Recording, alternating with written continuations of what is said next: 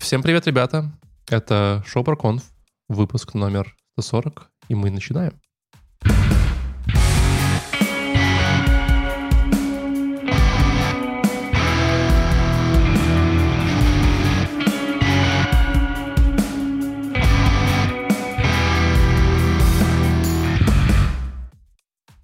После небольшого перерыва, когда мы... Что мы делали? Почему мы не выходили? Опять болел кто-то, да? Ты болел. А я болел. Кто-то болел. Я болел, точно. Короче, кто-то точно болел. Вот. Как вы понимаете, возраст у нас детородный, много детей, все они ходят в школу, приносят оценки и болезни вместе со всеми. Вот. Ваня, он до сих пор, видите, как, что с Ваней стало. Да-да, не возвращается. Мы снова рады видеть вас. Это шоу ProConf, выпуск номер 140. Как всегда, его ведущий Валентин, также его полу... Ладно, начнем с постоянного ведущего. Это ты постоянно ведущий? И мы начинаем. Леша настроил себе пульт, короче. Как тебя зовут? Леша, может. Можно Алеша. Алекс. Алексей. Пока свет фонаря на тебе, расскажи, что такое ProConf. Я опять забыл. Господи, вот ты сидишь дома, тебе нечего делать, и ты понимаешь, что технологии просто как песок проходят сквозь твои пальцы, и ты не знаешь, куда тебе обратиться и кому тебе позвонить, чтобы узнать про все новые технологии, которые сейчас есть вообще в мире. Ты можешь открыть YouTube, ввести там в поиске ProConf, и тебе выпадет наш подкаст, на котором ты, наш дорогой юный слушатель и зритель, можешь посмотреть или услышать про все новые конференции, которые проходят в мире, и все новые технологии, о которых рассказывают на этих конференциях. Это уже была такая сносочка, типа звездочка конференции, в основном прошлого года, но вы не переживайте, потому что они долго выкидывают. Сейчас, да, сейчас будет React Day Berlin 2023, но она была там в конце года, это самая свежая конференция по React, и, на самом деле, те темы, которые сейчас обсуждались, это вот тренд. Мне кажется, только по AI не было темки, а так это фронтендовский тренд, да. Что-то было там даже. Было даже по AI? Класс. Вы слышали голос Вадика, привет, Вадик, спасибо большое, что зашел с нами. Ты в этом году прям как никогда. Всем привет. Да, в этом году вот я разобрался с делами, с днями рождения. Получил карту повода, я так понимаю. Временно, да. Это хорошо. И как-то я собрался сам. Тем более, раз в 2 недели мне график больше позволяет. Понимаю. И мы сегодня не могли не пройти мимо. У нас сегодня специальный гость, который сам про себя расскажет. Кость, расскажешь сам про себя? Откуда ты взялся? Он раньше был на нашем канале, вы его видели. Очень давно. Это спешл, это один из самых важных гостей у нас на канале. Я пошел смотреть номер выпуска с ним. Нашел? Вася, можешь начинать. Пока Леша ищет, это минут 40. Сегодня я с вами гость из островка стабильности. Давайте так... Пытался выдавать шутку, но не придумал. Да, за все хорошее. После на jQuery пишешь? На Ember. У меня маечки не нашлось сейчас. Подожди, ты все еще пишешь, стоп, секундочная пауза. Все еще пишешь на Ember? Не видел у нас этот кавер на YouTube? К сожалению, нет. Блин, ладно. Обидно, конечно. 9 выпуск был. 9 выпуск. Был с Васей. Еще потом был выпуск один, но... С 9 нужно начинать. Чудесно. Так, я посчитал, там было 3 доклада про AI. Молодец. Мы, кстати, не остановили. Расскажи немножко про себя для тех, кто тебя не знает. Чем занимаешься, чем знаменит? Чем для нас, знаменит? Слушай, я на самом деле... Изначально мы думали, что ты Vue.js специалист. Помимо Ember, понятное дело, что Ember... Vue? Да. А Vue почему-то? Так мы тебя на Vue и звали постоянно, потому что думали, что ты с Vue. Постоянно. Вы меня 1 раз звали. Постоянно? Некоторых 0 звали, а тебя 1. 2 раза и оба раза. Для нас 1 раз это уже постоянство. Я помню 1, ладно. Не, 2. Я пошел искать 2, окей. Я помню 1. Я видел, что все еще прерывают, но ты можешь пару слов сказать. Пойдем. Но по Vue я не специалист. Я когда-то книжку переводил, которая мне понравилась, и на этом, наверное, мои познания на Vue закончились. А так я, к сожалению, про React. Ты больше сейчас про React. Вот. И Леша про React. Вам есть о чем поговорить. Ну вот, собственно, если вы не поняли, сегодня мы говорим про React. Я все думал про React. Теперь я себя буду чувствовать не в своей лодке, да, как Леша обычно. Да, просто будешь задавать. Будешь задавать глупые вопросы там на месте. Я, кстати, думал, что вот как-то какое-то время React прям был, типа, знаешь, горел и бибикал из каждого утюга. А теперь как-то это, ну, не слышно его, что ли. Что там, кто ему знает, что новое? Подожди. Что новое в React происходит и что там интересного? Они React Forget собираются зарелизить, уже это шумит. Все, что вы знали про React, больше не актуально.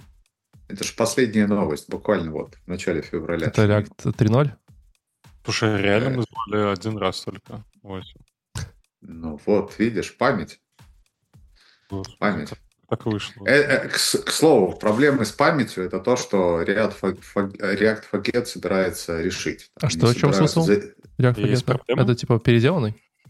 Ну, ты сейчас... основная идея какая? React Compiler эта штука называется. Ты сейчас, когда пишешь на React, тебе нужно много всего мемоизировать. Угу. Вот. А идея компайлера в том, что ты перестанешь все мемоизировать, и он сам это будет определять. Короче, всякие use-memo, use-callback, они уйдут в прошлое.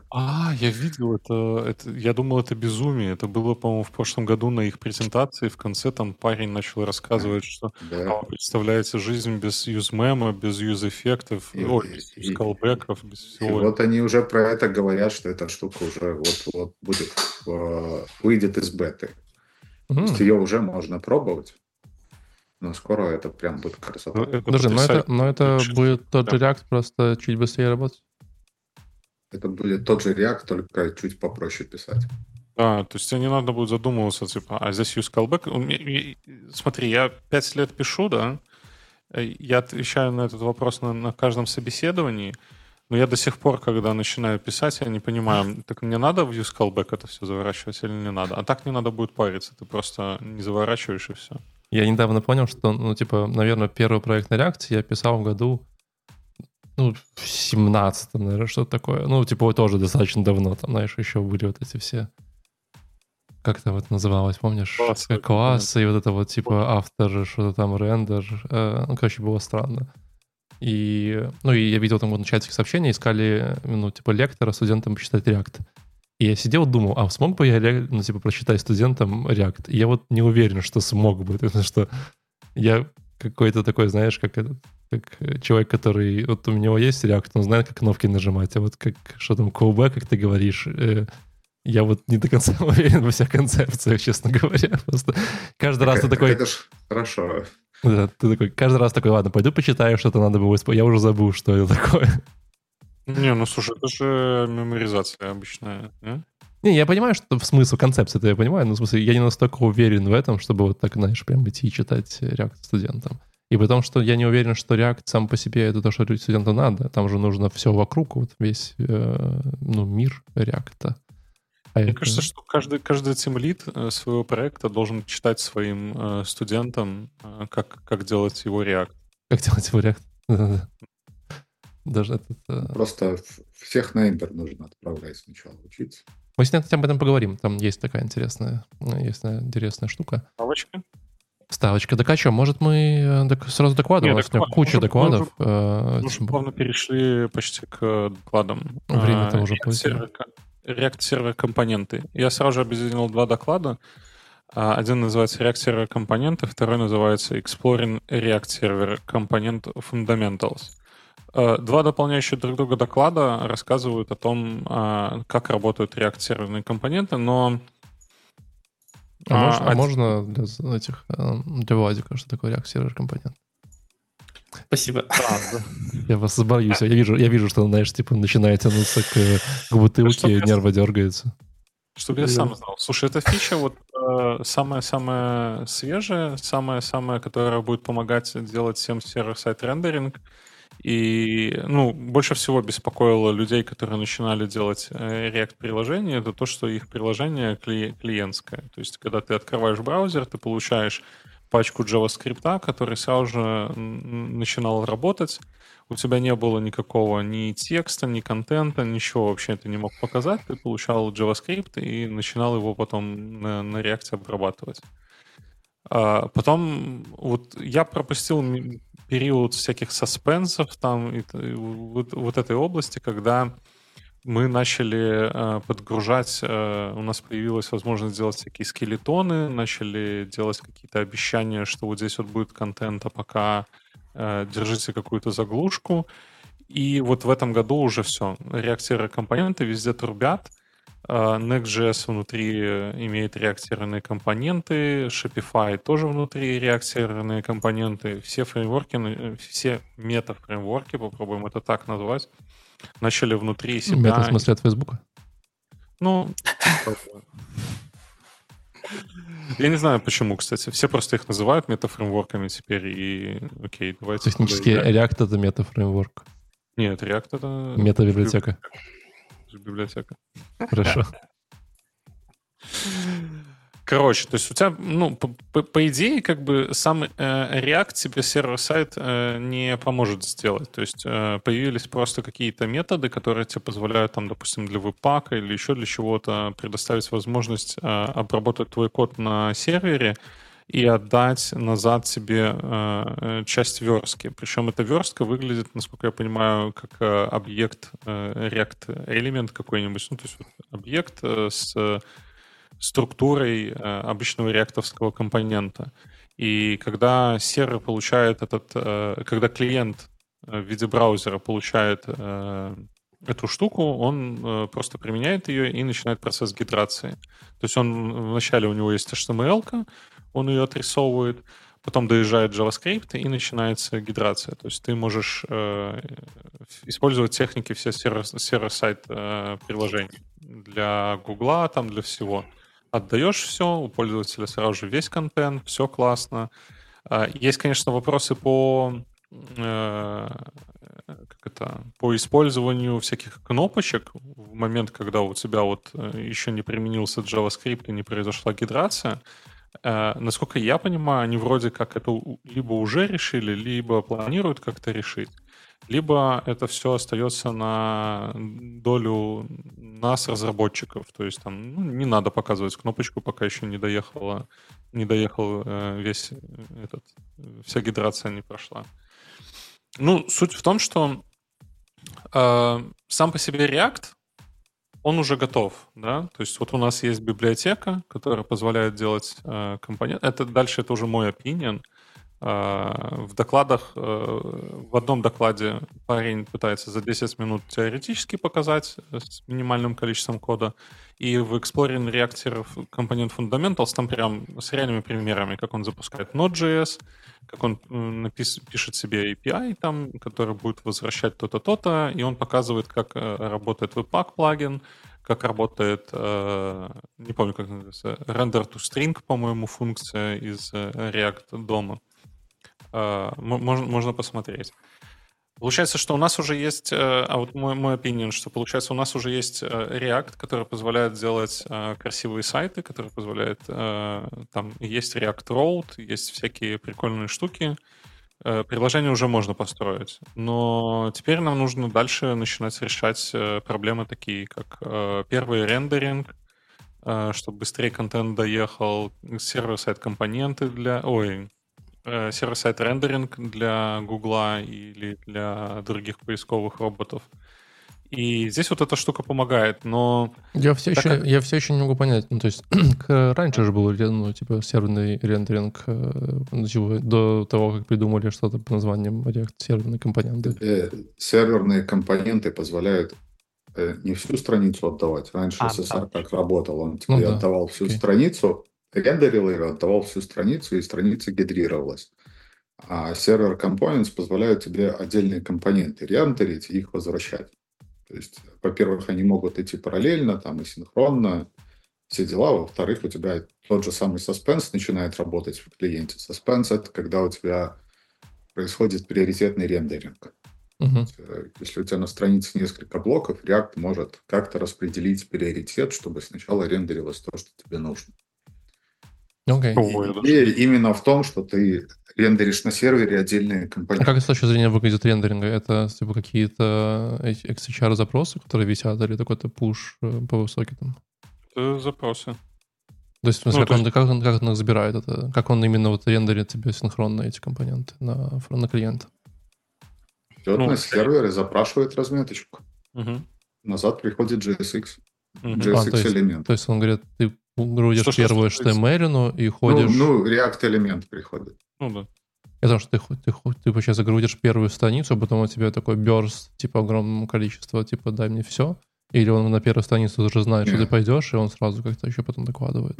Не дай мне все. У тебя грузятся страницы. Ну, там есть какой-то базовый контент, ты знаешь, какая у тебя структура. Okay. Не знаю, лейауты, какие компоненты. Дальше за каждым из этих компонентов он может сходить по отдельности. При этом он будет за ними идти в том приоритете, в котором они тебе нужны в браузере. Ты, если с чем-то пытаешься взаимодействовать или что-то в твоем вьюпорте, он сначала сходит за этим. Просто у меня такое ощущение, что в React такая штука была. Там же были эти динамические импорты компонентов.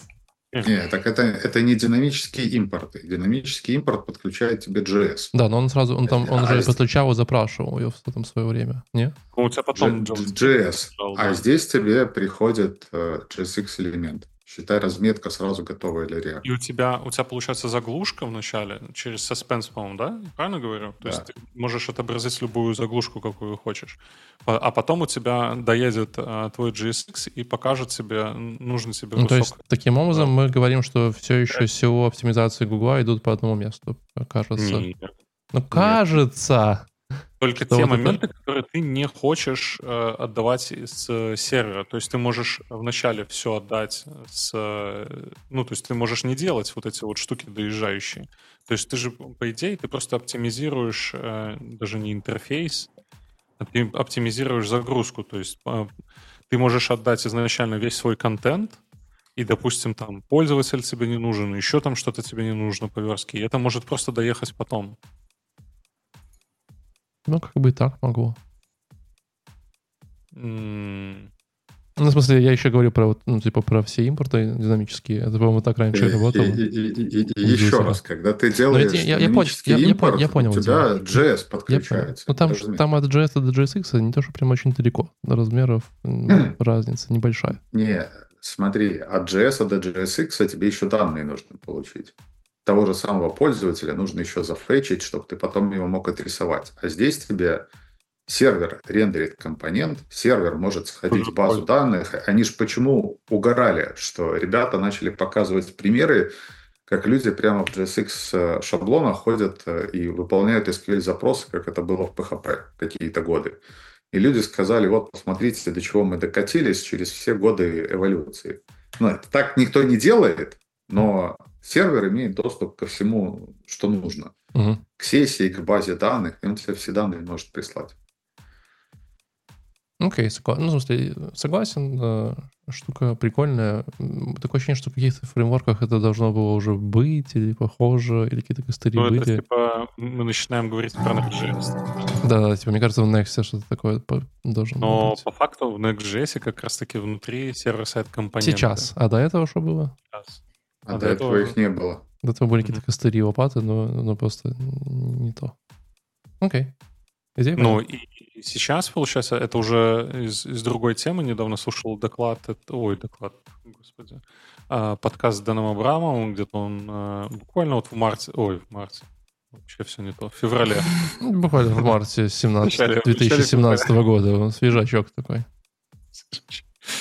В начале февраля я буквально послушал его, и он рассказывает, что, во-первых, человек, который разрабатывал серверные компоненты, сейчас ушел в Next.js. И по факту сейчас самая основная проблема то, как мы будем это все бандлить, как мы будем это все собирать, какие мы будем делать серверы. И вот тут вот как раз-таки выходят наши любимые штуки, такие как Next.js, Astro, Shopify, и так называемые метафреймворки, которые будут для нас забирать эту часть работы. И по факту, кстати, вот что прикольно с вот этими сервер-сайт компонентами, с React Server компонентами, что вот мы сейчас это все обсудили, а нам даже это знать не надо. То есть у тебя клиентские компоненты сверху написал useCallback, А серверный компонент ты просто типа пишешь фетчи, все. Ну. А серверный компонент на фронтенде не рендерится, правильно? Ты можешь это использовать сервер React Server Components на фронтенде? React. О, это же привет в Meteor, получается. Там были папочки client, сервер. Ну, вы помните этот прекрасный фреймворк года 2010-го примерно? Помню только название слова. Ну, не 10-го, подожди, 12-го. Ну, что-то где-то там, короче. Мы же до туда дошли, получается, все-таки до конец. Что-то по Эмберу вообще? Да все нормально, жив, здоров. Что-то, ну, в смысле, я понял серверные компоненты. Все, в React ничего не появилось, правильно? Кроме реактов фронтенда. Нет, подожди, это как основные, да. Ну, мне кажется, это типа килл-фича сейчас. Это то, что должно хайповать. Okay. Что у всех должно быть на слуху. Просто такая фича, которую, знаешь, типа, которая, ну, как ты будешь ее использовать? Да, просто вот работает она где-то там в Next теперь. Что изменилось? Да как-то, ну, что-то вот быстрее, кажется. Ну, есть и есть. Ну, есть и есть, да, такая, знаешь, типа, окей. Вот. Это же типа, это же обычная типа проблема любого, ну, фреймворка. В смысле, они когда дорастают до уровня, когда все уже почти сделано, потом уже начинаются такие типа классные. Quality of life improvements. Да. Где-то недалеко от нас сидят ребята, которые на чистое клиентское React-приложение дотаскивают серверные компоненты. Так тоже может быть, конечно. Мы их не обвиняем ни в коем случае. Вот. А вообще, я еще хотел бы напомнить, что когда React начинался с этим, знаешь, заходом, типа, что зачем вам рендеришь это на сервере, что, типа, сейчас на клиенте, это же, типа, так сильно экономит вообще, типа, CPU, знаешь, на серверах, вы можете прям сразу вот только данные на сервере. Не было такого про React, ты сейчас лукавишь. Ну, мне кажется, было про Angular, минимум. Нет, это было про SPA в целом. Ну, да. Ну, про SPA в целом, скорее, да. Ну, не про React. Давай, нет. Про SPA. А, кстати, у тебя не забирайся. Там, где React серверные компоненты, у тебя там же и что? G. Там 3 S или 2? Подожди. 2. G. А что такое G? Сервер сайт. А, сайт генератор. Ты же также можешь статику билдить. Все зависит от того, какой ты бандлер будешь использовать для этого. Да, но мы же, по-моему, с тобой обсуждали эту проблему, что типа там в итоге вы билдили privacy policy и terms of service на сайте, и вот это весь ваш SSG, который случился обычно у вас. Потому что все в итоге приходит менеджер и говорит, а мне тут карусельку динамическую нужно, чтобы комментарий. Бля, типа. Так ты как раз-таки ее делаешь клиентским компонентом. Да, я понимаю, что можно, но потом там все начинает еще сильно, знаешь, а еще везде во всем в хедере что-то там сложное надо делать, потом еще здесь надо, и в итоге там есть твой SSG, где почти все это, ну, типа не G. Вынеси в какой-нибудь в Age, эти, как их там, CDN Age, или как они там называются. Вейфрейм просто повесь. Или вот, кстати. Я, Валентин, не понимаю, на что ты жалуешься. Приходит менеджер и говорит, я тебе дам еще работы и заплачу еще денег. Ко мне не приходит просто. Хуже, если он ко мне не приходит. Я прихожу к людям просто с такими же предложениями обычно. А, ты жалуешься, что тебе нужно ходить и платить людям денег, да? Ну, да, это правда. Почему-то все еще не работает за бесплатно. Говорят, кризис на рынке, они все еще почему-то хотят денег. А вообще, кто-нибудь видел когда-нибудь, это такой супер маленький втоп, Леш, перед тем, как мы перейдем к следующему докладу, а кто-нибудь видел, типа, хидер сайта, где, знаешь, навигация меню, чтобы он весь был в вейфрейме, интересно, такой вот существует. Там, где вы обычно юзер, знаешь, логин. Я же хотел сказать, что смотрите в следующем сезоне React в вейфрейме. Это же называется микрофронтенд. Ну, да. Кстати, ты с серверными компонентами, с этими, можешь неплохо в эти микрофронтенды пойти попробовать. Договорились. И хорошо становится легче. Что-то есть добавить по серверным компонентам? А, не, ну поехали дальше. Что дальше? Дальше ты я с Васей. Вася, я начну, там достаточно понятный доклад. Он такой, да. Немножечко... Короче, называется он JavaScript Should Come With Batteries by Люка Касаната. Это доклад про Deno, да? Deno. Да, иногда что-то другое. Нет, это, не знаю. Простите, секунду. Дено это там... Да, это, короче, Дено это типа... Это нода только на стероидах. Вот, если вы пропустили последнее какое-то количество времени, то в свое время один из создателей, по-моему, ноды, да, ушел на Go. Райан дал, да. Да, ушел на Go, пописал на Go, сказал, что хочу так же, чтобы было на ноде, как на Go, и начал писать проект под названием Deno. Вот. Это JavaScript Runtime, который, по сути говоря, заменяет ваш Node.js и является максимально compatible со всеми его современными фичами, но при этом содержит в себе огромное количество кучи фич. Вот.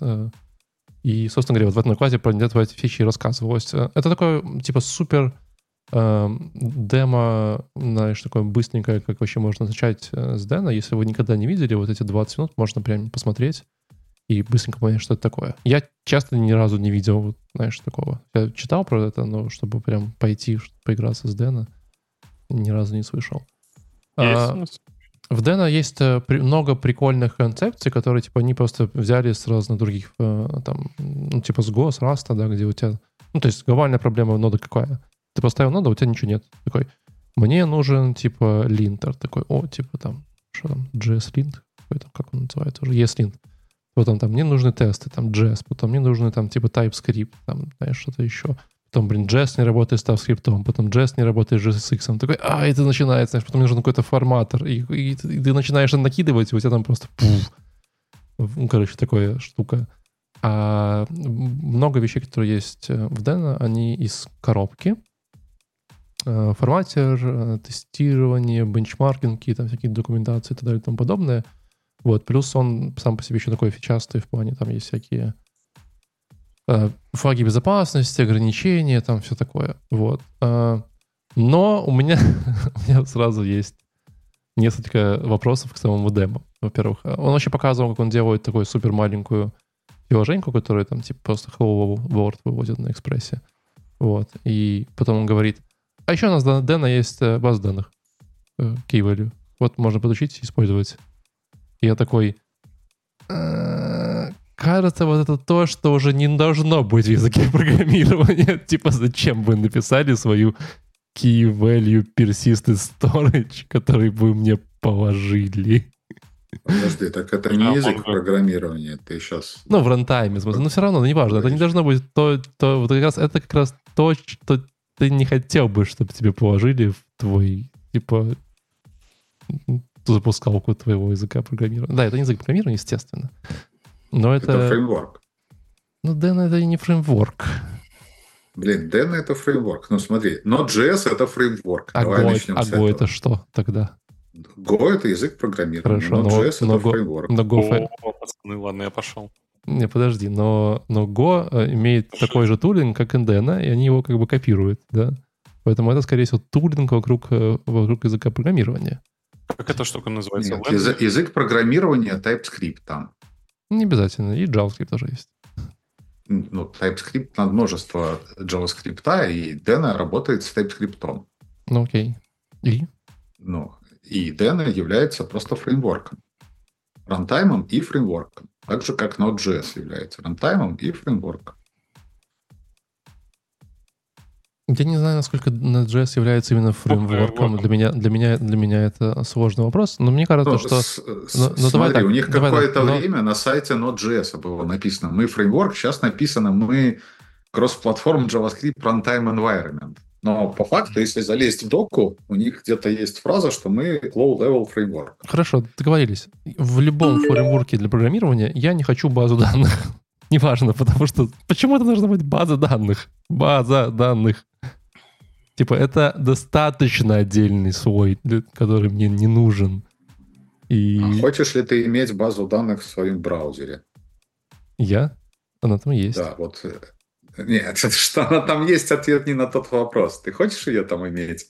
Их там несколько, к слову. Вот хочешь ли ты хоть одну там иметь? В целом, в браузере, да. Не, ну слушай, серьезно? В браузере, да. Потому что в браузере там вообще нихрена нет, а когда база есть, уже хорошо. А вот в своем скрипте, который я написал, чтобы запустить Express Framework, я не хочу, потому что база у меня была. Хочешь, не пользуйся. Все просто. Тогда все понятно.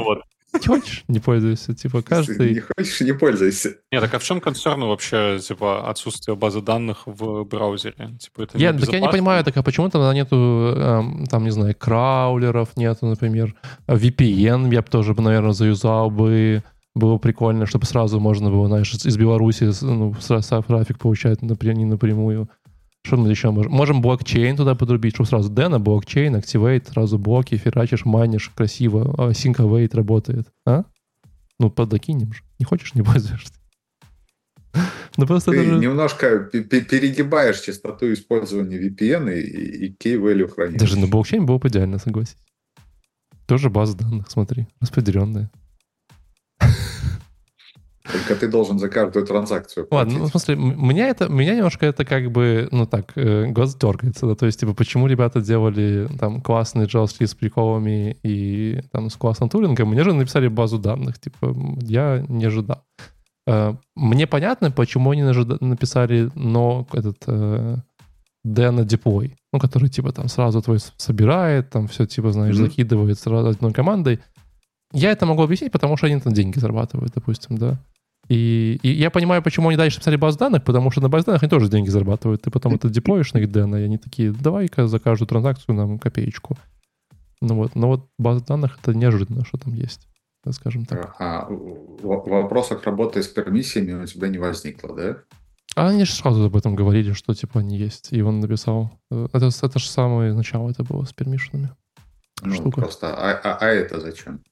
Не, permission это типа как раз таки важная штука для сервера. Часто у тебя есть необходимость... Ну, вообще, это, типа, это почти везде есть. В Ruby, в Python, во всех рантаймах есть permission, которые ты можешь запрашивать. Ну, все разные permission. Я в Python не видел таких. Есть, ну, я знаю, в Ruby, в Python точно гарантированно есть. Там можно запускать же всю эту штуку с различными уровнями, там, минус, там, что-то левелы, которые ты как бы ограничиваешь разные способы, разные доступы к операционной системе, кусочки. Не помню, я этим ни разу не пользовался, честно скажу. Типа, они там все, скорее всего, по дефолту включены просто, и ты можешь их, типа, ну, выключать. Но я знаю, что в свое время как раз через эти пермишины делали, знаешь, разные эти онлайн-обучалки, где ты пишешь код, что-то запускаешь, и там вот можно было выкрутить эти вот пермишины до максимума, чтобы они там, знаешь, тебе файлы на компьютер не удаляли. Вот. Я уверен, что в Python такая же штука должна быть. Можем проверить. Я ну вот я не уверен, что это должно быть в фронтайме. По-моему, это должно быть на уровне операционки решено, нет? Не все там сложновато. Там, мне кажется, в операционке, во-первых, достаточно долго но это не поддерживали, чтобы это что было. Я, может, не знаю. Короче, ладно. Ты на телефоне гуглишь? Нет. Я, да.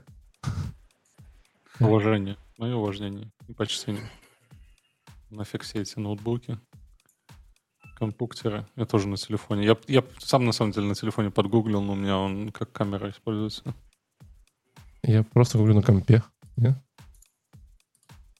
Ладно, я потом, когда кто-нибудь будет доклад рассказывать, я вам найду, почитаю эти опции запуска Python на Ruby. Так что с Deno? Ребята, стоит идти вообще сейчас там, с Deno? Типа, он так классно рекламировал, в конце был, типа, QA, и там был вопрос, типа, такая, ну, типа, Deno, ну, популярный хоть, и он такой, ну, там что-то растет.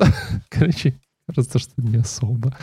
Мне кажется, что на Deno, возможно, прикольно написать свой маленький микросервис на 5 эндпоинтов и там, не знаю, и все. Вот это вот уровень пока что, который я бы доверял бы, да. Который просто, знаешь, что-то, что можно переписать за 3 дня, вообще не напрягаясь на любой язык программирования, когда, ну, типа, Deno умрет, и ты такой, ну ладно, надо переписывать уже. Короче, еще нет. Ну, как будто нет, не знаю. Может, у Васи другое мнение? У меня вот пока такое. Он как-то, мне кажется, не очень доверяет ему. Вася или Deno? Не, Вася, я тебе доверяю, не переживай. Deno не доверяю. Ну, я Deno тоже не очень доверяю. Мне не понравилось то, что он приводил очень громкие заявления и не подкреплял их толком.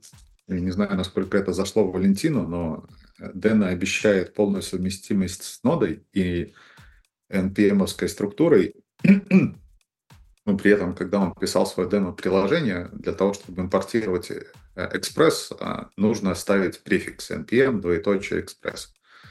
И дальше возникает вопрос, что экспресс где-то под капотом делает импорты без этого префикса наверняка, потому что экспресс он под нормальную ноду писался, а не под Дэна. И непонятно, как это будет работать. Плюс они хвастаются тем, что у них нет node modules, и вот у тебя есть один файлик для запуска приложения, ты все импорты прописываешь с версиями прямо в своем коде, но тогда начинаются вопросы, что, не знаю, там, мне нужно по какой-то причине экспресс импортировать в нескольких файлах, и что я тогда должен? Версию экспресса указывать во всех этих файлах? Ну, то есть, прикольно, что нету там файла с зависимостями, но как это работает на практике, вот в упор непонятно. А секция с вопросами и ответами, по-моему, была полностью продажной, потому что там в топ прорывался несколько раз вопрос про бан, да, было. Который тоже рантайм, но его постоянно куда-то там топили, что было очень странно, да. И какие-то такие... Это же тоже, давайте пару слов, это же тоже какой-то environment JavaScript. Да. Ну, Deno ориентирован на безопасность, а бан ориентирован на скорость. Вот. И вопрос про бан, он так на самый верх и не залез. Угадайте, что победит в современном мире? Безопасность или скорость? То есть они и не задали вопрос про конкурент? Ну, типа, наверное, логично, что конкурент. Не, я подумаю, что просто Дэна этот спонсор, а бан нет этой конференции. Если спросить у спонсора про конкурента на Q&A, возможно, в следующем году он не будет твоим спонсором. Есть такой Слушай, мне кажется, что ребятам, которые там что-то продают, и у них спрашивают про конкурентов, они обычно говорят, что типа, ну, я не знаю, наверное, ну, как-то все съезжаются. Тебе кажется, когда чувак говорит, ну, я не знаю, это что за конкурент, я не слышал, то это сразу, ну, типа... Всегда же можно себя похвалить и не забить конкурента.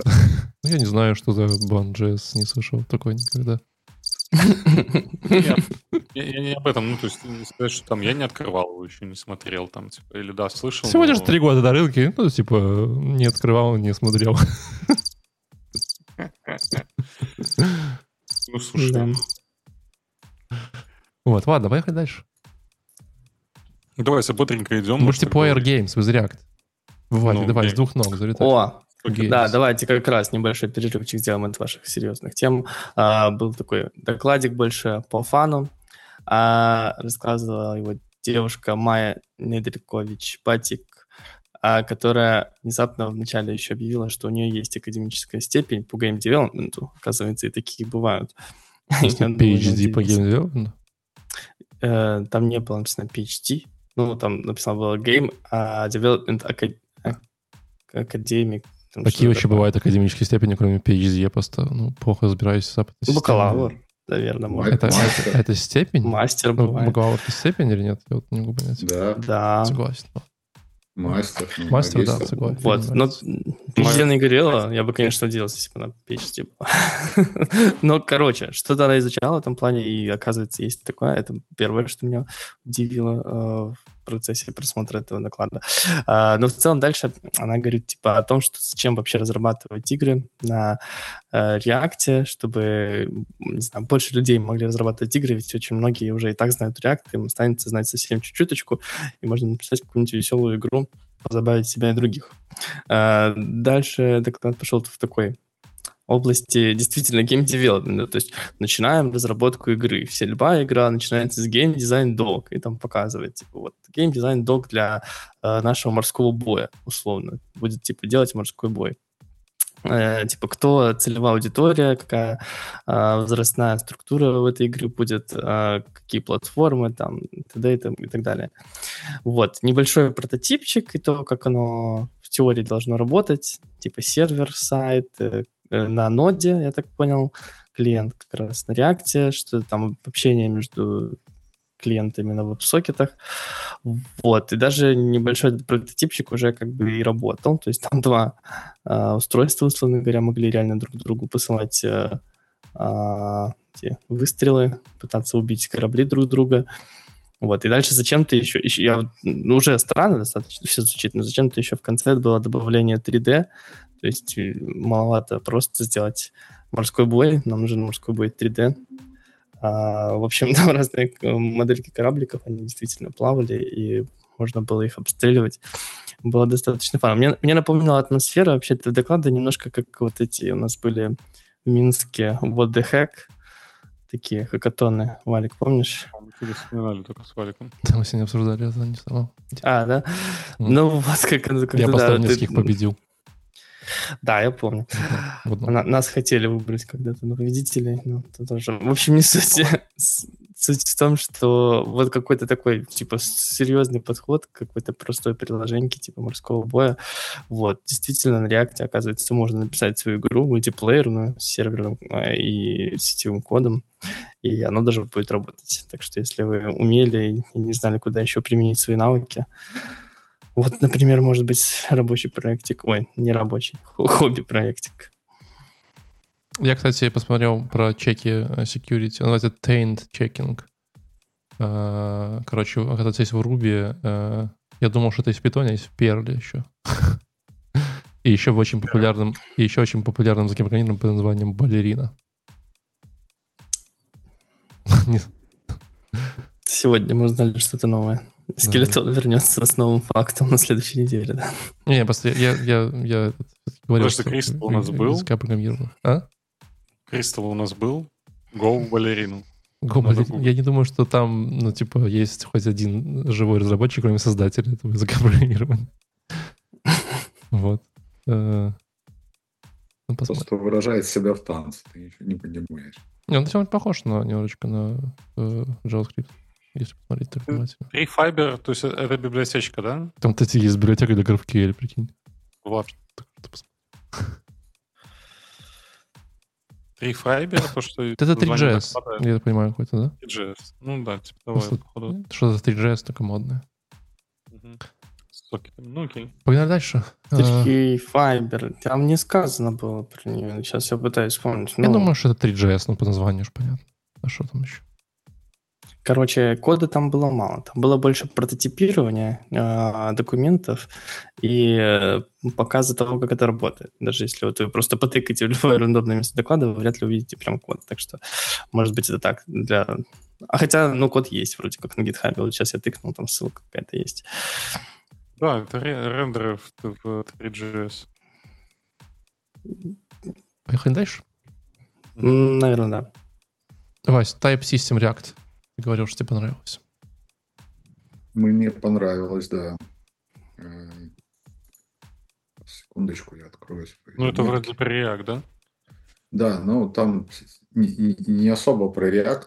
В общем, если вы угораете по TypeScript и всевозможным inferred типам и тому, как всякую дичь писать на типах, а-ля крестики, нолики и прочую радость, то доклад может зайти. Писать на типах, подождите, смысл.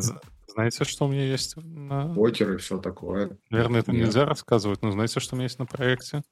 Не у тебя, а у твоего друга ты хотел сказать. Ну ладно, у моего друга знаете, что есть на проекте? А так? Тесты для типов. Да, ты не знал, что их пишут, есть даже библиотеки под это дело. У вас так много денег? У друзей. Зря ты поехал в другую страну на букву «П». Видишь, когда надо было? Да, у нас здесь все... Подожди, Леш, но есть же важнее вопрос. Есть ли у вас тесты для тестового типа?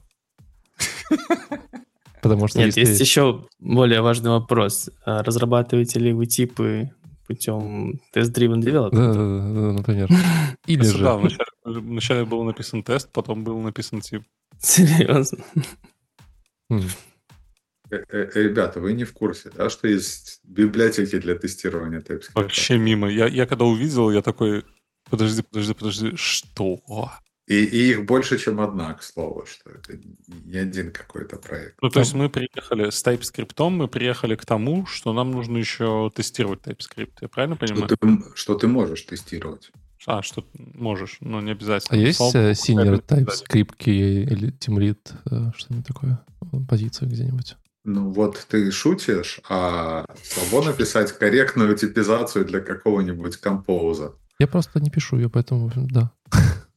Рубишные свои эти движухи продавливают.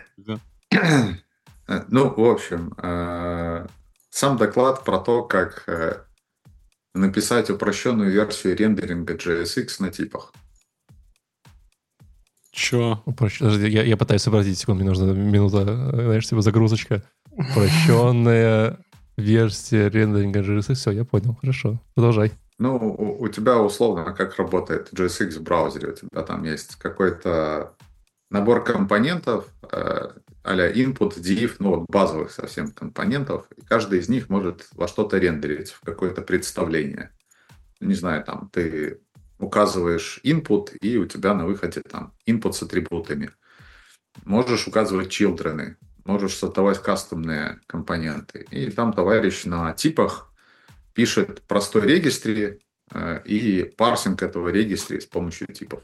С выводом результата, не используя консоль лог, потому что он все пишет на типах, и там нет никакого рантайма. Mm-hmm.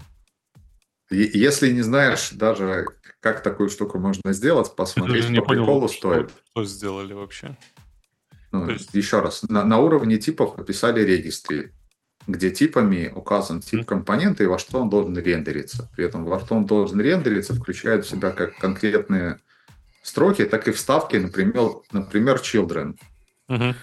Дальше на уровне типов написали utility type, который принимает в себя строку с описанием, состоящим из вот этих тегов из регистри, и вывод того, что получится при обработке этой строки JSX. Ну, все хорошо. Это написано на типах без использования рантайма вообще. Это, походу, мое будущее. Я пойду смотреть. У меня уже есть один докладик с прошлой какой-то тоже джаваскриптовой конференции. Там тоже ребята типа в таком ключе обсуждали. И здесь это, ну, типа, интересно. Непонятно, зачем это, но выглядит так, что интересно. Да. Ну, козырнуть где-нибудь в баре, например, да. Когда ты пальцем на рассыпанной соли будешь писать типы. Слезами твоих врагов. Влад, у вас так можно в этой в Java? Нет, нельзя, запрещено. Насколько я понимаю, опять же, я, может быть, не все понял. Но тестировать типы у нас не предлагали. Хотя, знаешь, в Гугле всякое может быть. Ну, а вообще в Java, то есть, не слышал? Ну, не слышал. Для тестирования типов. Ну, типа типы не отдельная сущность от языка. Ну, да. Угу. То есть, ты меня спрашиваешь вопрос, мне даже сложно ответить. Но, видимо, это и есть ответ, что значит нет. Что, давайте вот, нам тут подсказывают, что в чате, что из-за системы типов в TypeScript можно удалить слэш на конце строки. И что-то там как-то сделать. Тип extend. Господи. Можно удалить слэш на конце строки. А зачем? Можно просто удалить.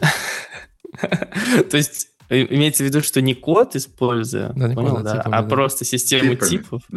Можно что-то сделать. Ну, то есть ты дефинишь тип, и потом, когда ты какое-то значение к этому типу, когда ты создаешь переменную... Ты дефинишь generic, который ты передаешь параметр, строку. На выходе generic ты получишь такую же строку, тип строки без слэша на конце. Угу. А слушайте, а типы, они тилинг полные, нет? Ну, да. Видимо, да. Да? То есть, подожди, можно в теории написать интерпретатор системы типов на системе типов? Что общего между брейнфаком и TypeScript? Их разрабатывал один и тот же разработчик. А ты слышал шутку, что разное между брейнфаком и TypeScript? Ничего. Название. Ладно, мы едем дальше. Ну, я пометил тебе доклад. Это у меня немножечко... Ну, слушай, ну, следующий, давай, этот React's Most Useful Types. На самом деле, можно подытожить это только одним ноутсом. То есть там, да, парень рассказывал про типы данных, которые можно использовать для чего? Для того, чтобы типизировать ваши компоненты. И, наверное, подытожив весь полностью доклад, просто откройте component props, такой тип, который позволяет, вы туда передаете type of название вашего компонента, и тем самым у вас сразу же есть типы для вашего компонента. Вам не нужно придумывать там div это... То есть если вы хотите получить div, вам не надо переписать большую эту конструкцию там HTML attributes от generic, от HTML attributes div, там whatever. Вы просто пишете component props, и в этих кавычечках div там указываете, и все. И у вас есть типы, все параметры для дива. Я сам, на самом деле, об этом узнал только сколько? Полгода назад. Такая штука есть. И прям типа, спасает время написания типов. Вася, ты пользуешься этой штукой? Нет, зачем? Ты прямо пишешь, то есть у тебя в голове все эти... Ну, я не пишу пропсы дива. Давай так. Пропсы дива. Из того, что товарищ перечислял, я другими штуками пользуюсь. Ну то есть там они есть в списке. В списке чего? Дива? Того, что он перечислял. Ну, там он перечислял много пунктов. Ты вспомнил только component type, который позволяет тебе вытащить... Не компонент type, а элемент type, который позволяет тебе вытащить пропсы, соответствующую любому встроенному HTML-элементу, если я правильно понял, про что. Нет, там component props. Component type props, он тебе выдает тип класса или functional компонента, который соответствует компоненту с определенными пропсами. Леша, пожалуйста, выключи музыку своего компа. Больно же людям, и нам тоже. Элемент type позволяет тебе... Не так, не элемент.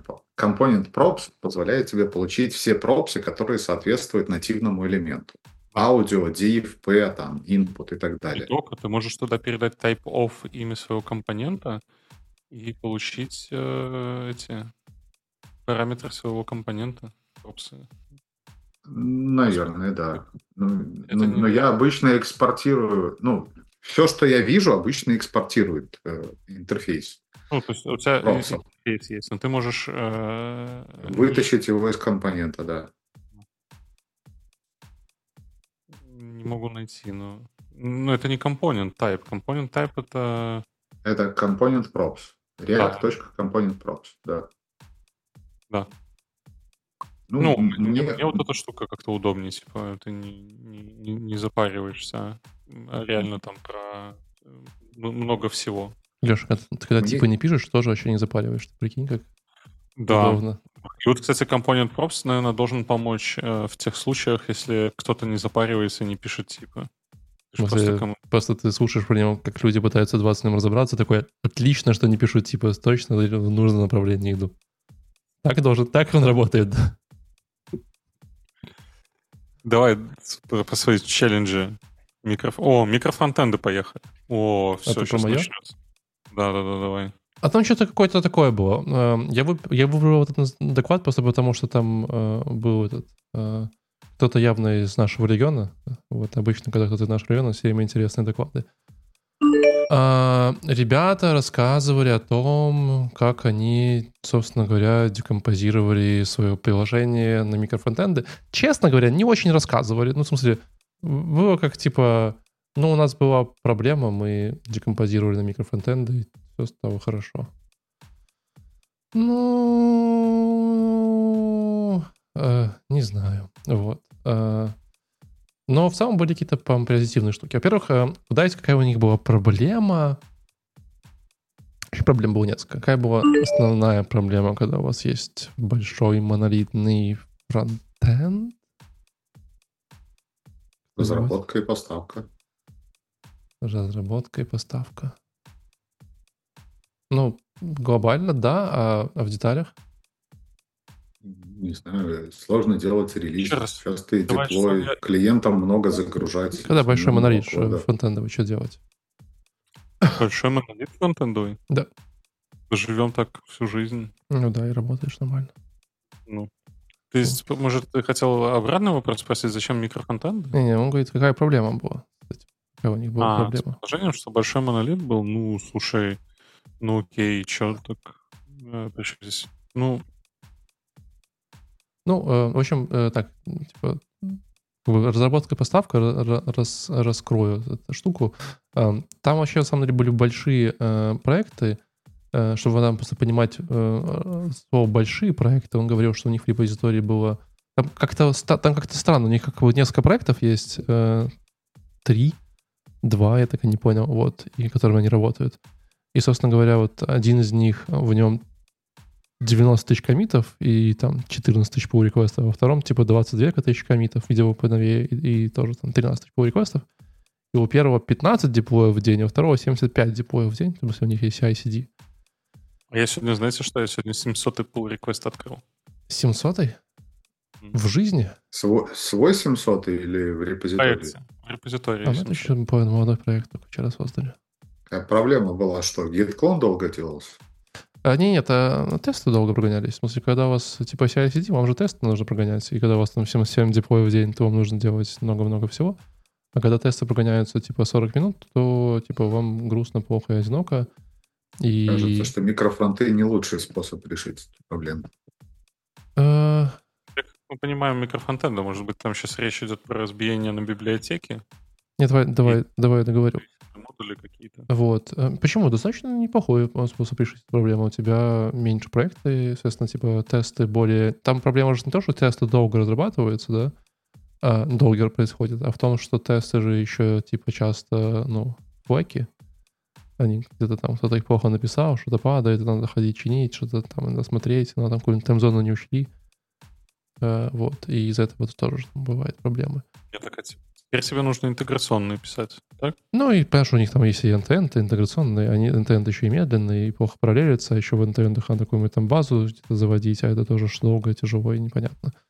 Вот, поэтому тесты была одна из их основных концернов. Вторая, конечно, основная концерн, то, что такой кодовой базы работает большая команда, а большая команда — это куча коммуникаций, и, соответственно, у вас там приходит 45 разработчиков и рассказывает. Один хочет на Ember, другой на jQuery, третий хочет React обновить, короче, и там тоже такое не очень все интересное. Поэтому они, собственно говоря, выбрали по стратегию микрофронтендов как способа декомпозиции своего фронтенда, назовем это так. Вот. Какие именно микрофронтенды были? Айфреймы там? Что там? Он не рассказывал. Он рассказывал, что... Концепт микрофронтенда. Да-да, он рассказывал, что можно делать по-разному. Можно делать, типа, знаешь, там горизонтальный сплит, вертикал сплит. Можно, типа, сделать, знаешь, там один фреймворк много разных. Можно делать много разных фреймворков. Кто-то как-то много всего по микрофронтенду говорил про какую-то такую теорию, да? То есть именно такого, что вот мы делали так, было не очень много. Вот. Они, соответственно, они пробовали разные способы, они пытались выносить общие части в общие... Они выносили в npm-пакеты, вот, знаешь, там типа разные UI-лайбрери. Потом они это сказали... Да, потом они сказали, что это ужасно. Типа они вынесли это все в npm-link, положили типа где-то там в саб-репозитории, да? Саб-репозитории, есть такое слово.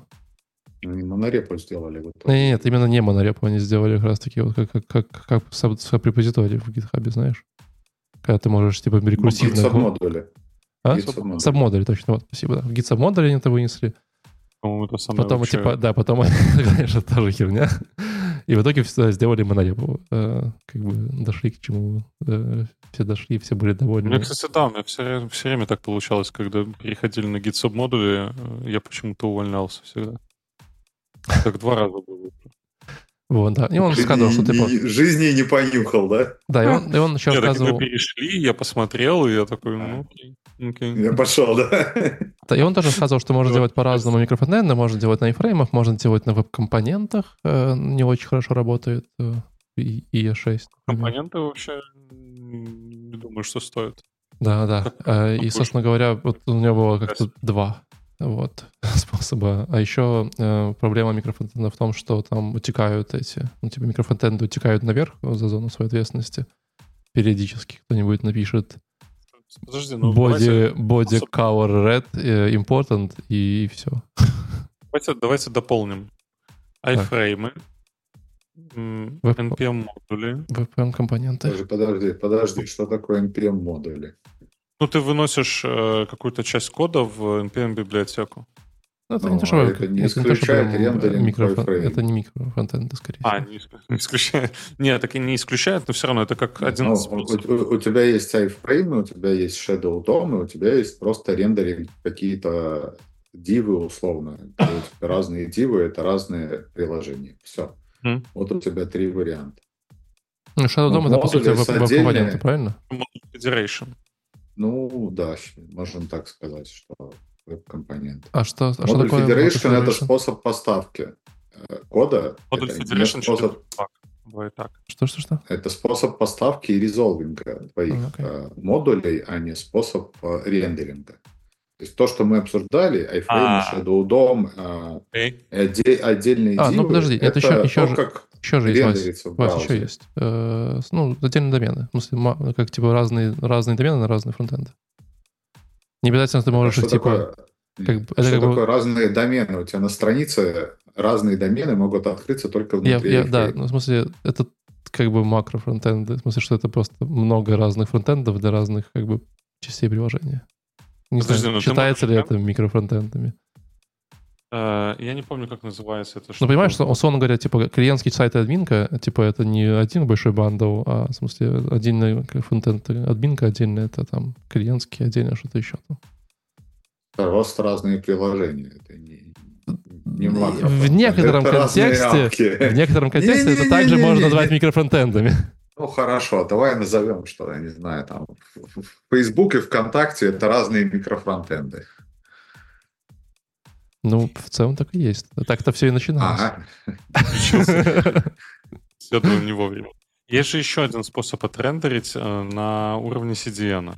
Мы будем это отдельно выделять? А что значит на уровне CDN? Ну, то есть у тебя CDN склеивает... это ты у себя, допустим, в main-приложении указываешь для...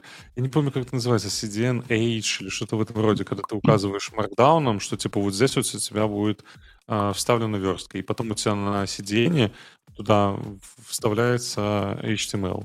JavaScript... Звучит как что-то похожее на SSI, если честно. Да, а можешь развернуть? SSI. Это что-то еще с двумя S и одной буквой? Ну, сервер-сайт инклюды. Это когда-то на CGI были такие штуки, когда у тебя есть HTML, и ты там... Да, типа того, только... И ты еще какой-то кусок туда вставляешь. Это же, получается, сервер-сайт веб-компоненты. Почти.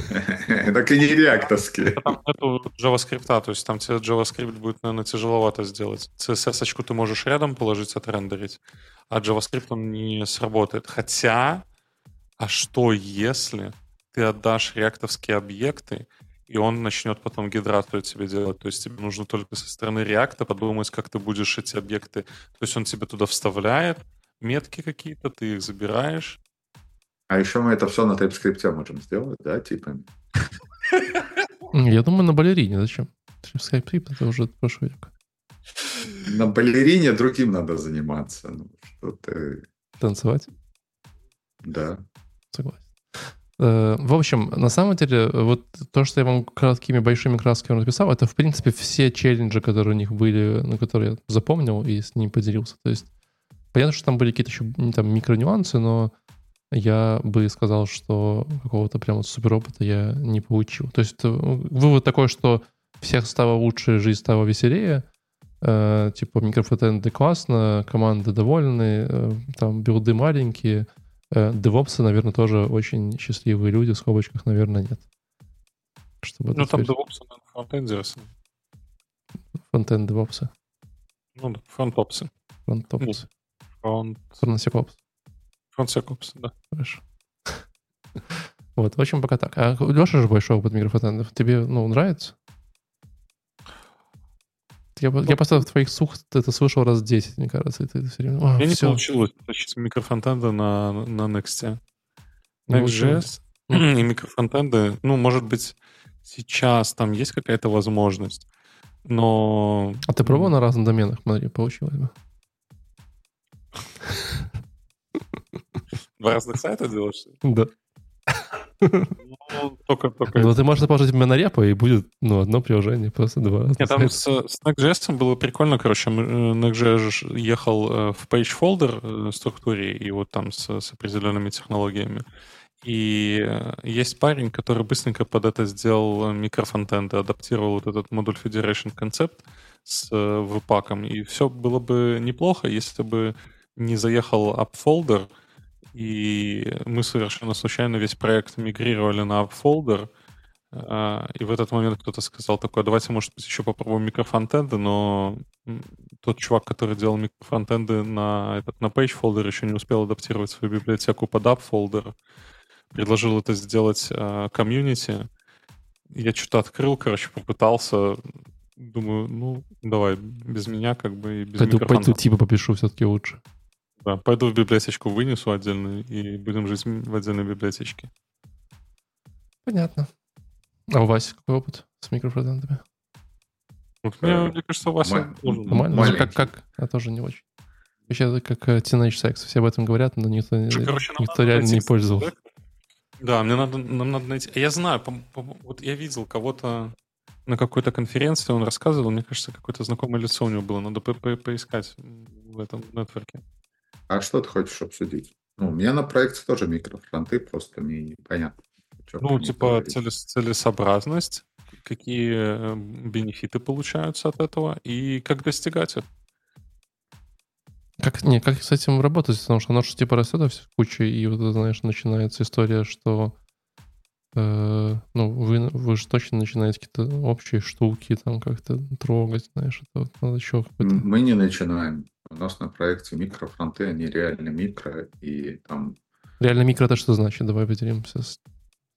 50 строчек кода? Ну, нет, не знаю, там форма, например. Вот форма — это микрофронтенд? Да. И у вас прям отдельная папочка для каждого микрофронтенда? Да, пакет. И сколько у вас папочек? Не, ну, в проекте? У нас монорепа, условно. Так. Не так, не монорепа, давай так. У нас монорепа под проекты. Так. Монорепа под проекты. В каждой монорепе могут быть там X микрофронтендов. Угу. Микрофронтенд — это условно там какой-то блок с логикой, форма, не знаю, опрос, комментарий обратной связи, такого уровня вещи. Хорошо, и потом неожиданно, ну, типа, есть библиотека там как-то работает с данными, и вот она как-то шарится между всеми? Есть, из хостового приложения пробрасывается глобальный React query клиент, с которым ты можешь работать. Ну, то есть у тебя же всегда есть... А React везде свой? Ну, React везде, типа, свой? Нет. Ну, React еще раз, у тебя есть хостовое приложение, которое отвечает за там обвязку и за отрисовку микрофронтендов. Есть собственные микрофронтенды. Угу. Хостовое приложение, поскольку оно рендерит микрофронтенды, оно может подставлять какой-то интерфейс. В нашем случае частью этого интерфейса является React и React Query. То есть ты, когда рендеришься как микрофронтенд, у тебя уже есть React, и у тебя уже есть React Query клиент. Дальше ты запрашиваешь данные и отрисовываешься. Ну, естественно, вы это все рендерите на условных Shadow DOM. Нет. На эфреймах? Мы это рендерим просто в доме. А в чем разница между этим и компонентами, которые вы также рендерите? Представим, что у вас эти папочки. Ну, разница между этими компонентами в том, что ты не можешь зарелизить отдельный компонент. Ну, в нашем случае микрофронтенд — это компонент. Давай так, если ты про это говоришь. Почему он называется микрофронтенд? Потому что ты можешь этот компонент отдельно разработать и отдельно поставить, не затрагивая все остальное приложение. Вот у тебя только формочка поменялась, ты только формочку взял и задеплоил. И у вас, ну, при этом это же имеет смысл, когда у вас там 4273 формочки, когда у вас там 100, то... Там у нас много компонентов. Ну, много микрофронтендов. много микрофронтов. Ну, много, есть, это просто, чтобы я понимал, типа тысячи, сотни? Это... Ну, сотни. Так точно. Okay. Ваш основной бенефит — это деливеринг. Быстрый деплой, да. Да. А сколько, если бы это все... А если бы это бандлить все вместе, сколько бы это занялось? Ну, бандлить все... Ну, сколько присобрать все компоненты займет? Ну, смотри, мы сейчас не конференцию будем обсуждать, а мой проект. Это же самое интересное, в смысле, как раз в концепции. Смотри, то, как это сделано на нашем проекте, кроме того, что у тебя есть микрофронтенды, у тебя есть еще то, что называется JSON-driven UI. Когда у тебя есть JSON, который определяет... Не подкастик, был падик на 5 минут. Ну, короче, идея понятна. Если у вас есть какая-то компания... Driven UI using React.js. Да. И, собственно, бандлить-то ты мог бы только, если бы ты собирал все компоненты сразу. А так у тебя там с сервера приходит дерево, которое описывает, что на странице должно быть. Хостовое приложение сходило, позабирало эти микрофронтенды с CDN и отрисовало все по JSON-структуре, которая получилась. Ну, то есть идея понятна, но звучит как будто бы, если бы вы... Вот, я пытаюсь понять, насколько это большой буст, в смысле, дает, знаешь, здесь. Потому что, по сути говоря... Это дает большой буст при изменении компонентов. Тебе не нужно все деплоить.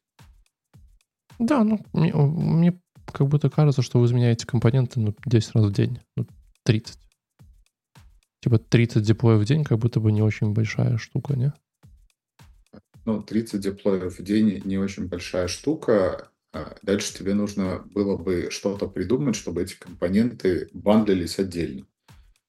То есть тебе в обычном приложении нужно было бы сделать так, чтобы каждый компонент бандлился отдельно. Если ты этого не сделаешь, у тебя поплывут хэши, например. Okay. И тогда. Чанки бьются не по одному компоненту. Чанки бьются по группе компонентов. Если ты начинаешь бить чанки по каждому компоненту... Вась, серверный компонент. Их будет слишком много. React Server Component вам. И как раз каждый компонент отдельно тебе залетает. Подожди, React Server Component работает, если у тебя SSR на ноде. Или на Deno. На чем-то JSX-friendly, да. У нас SSR есть не везде, и API-шка зачастую написана на не JSX-friendly технологиях, на той же Java. Понятно. Ну, тогда все ясно. Звучит как велосипед свой. По-моему, у нас был, короче, доклад, когда вышел мужчина такой в возрасте, да, и начал... Вася? А говорили, что я помолодел.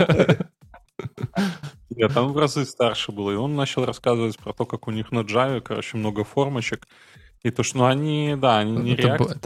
Это было на Пашке, это было на Kotlin конференции, я рассказывал. На Kotlin был? На Kotlin был, вот. Ну, давайте мы об этом еще поговорим чуть в конце. Владик, ты следующий у нас. Следующий доклад, который мы обсудим, называется Break the Race. Easy Race Condition Detection for React. На самом деле, в итоге этот доклад оказался скорее как бы промо своей личной библиотечки докладчика. Но, тем не менее, можем обратить внимание на некоторые вещи, которые он упомянул. Во-первых, я удивился, почему я взял этот доклад вообще, потому что когда родился Race Condition React в одном предложении, я подумал, прикольно, надо взять этот доклад. Ну, ты же понимаешь, что здесь присутствуют люди из дальних регионов, да? Варшавы? Ну, дальних регионов в Варшаве. Так, и надо им объяснить, что такое Race Condition вообще. Давайте это и сделаем. В данном случае Race Condition у нас это такое условие в программе, когда состояние системы зависит от порядка выполнения каких-то операций, которые мы не можем предсказать, как долго они займут, допустим, или в каком они порядке выполнятся. Уверен, что для дальних регионов сейчас объясняешь? Давай проще. Вот как раз буду пользоваться примерами докладчика, чтобы пересказывать доклад. Допустим, сайт Airbnb.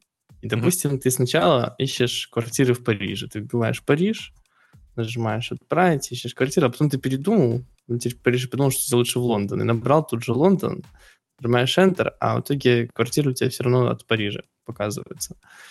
То есть ответ на реквест про Париж пришел позже, чем на реквест про Лондон, и в итоге ты вот видишь такое как бы багующее состояние.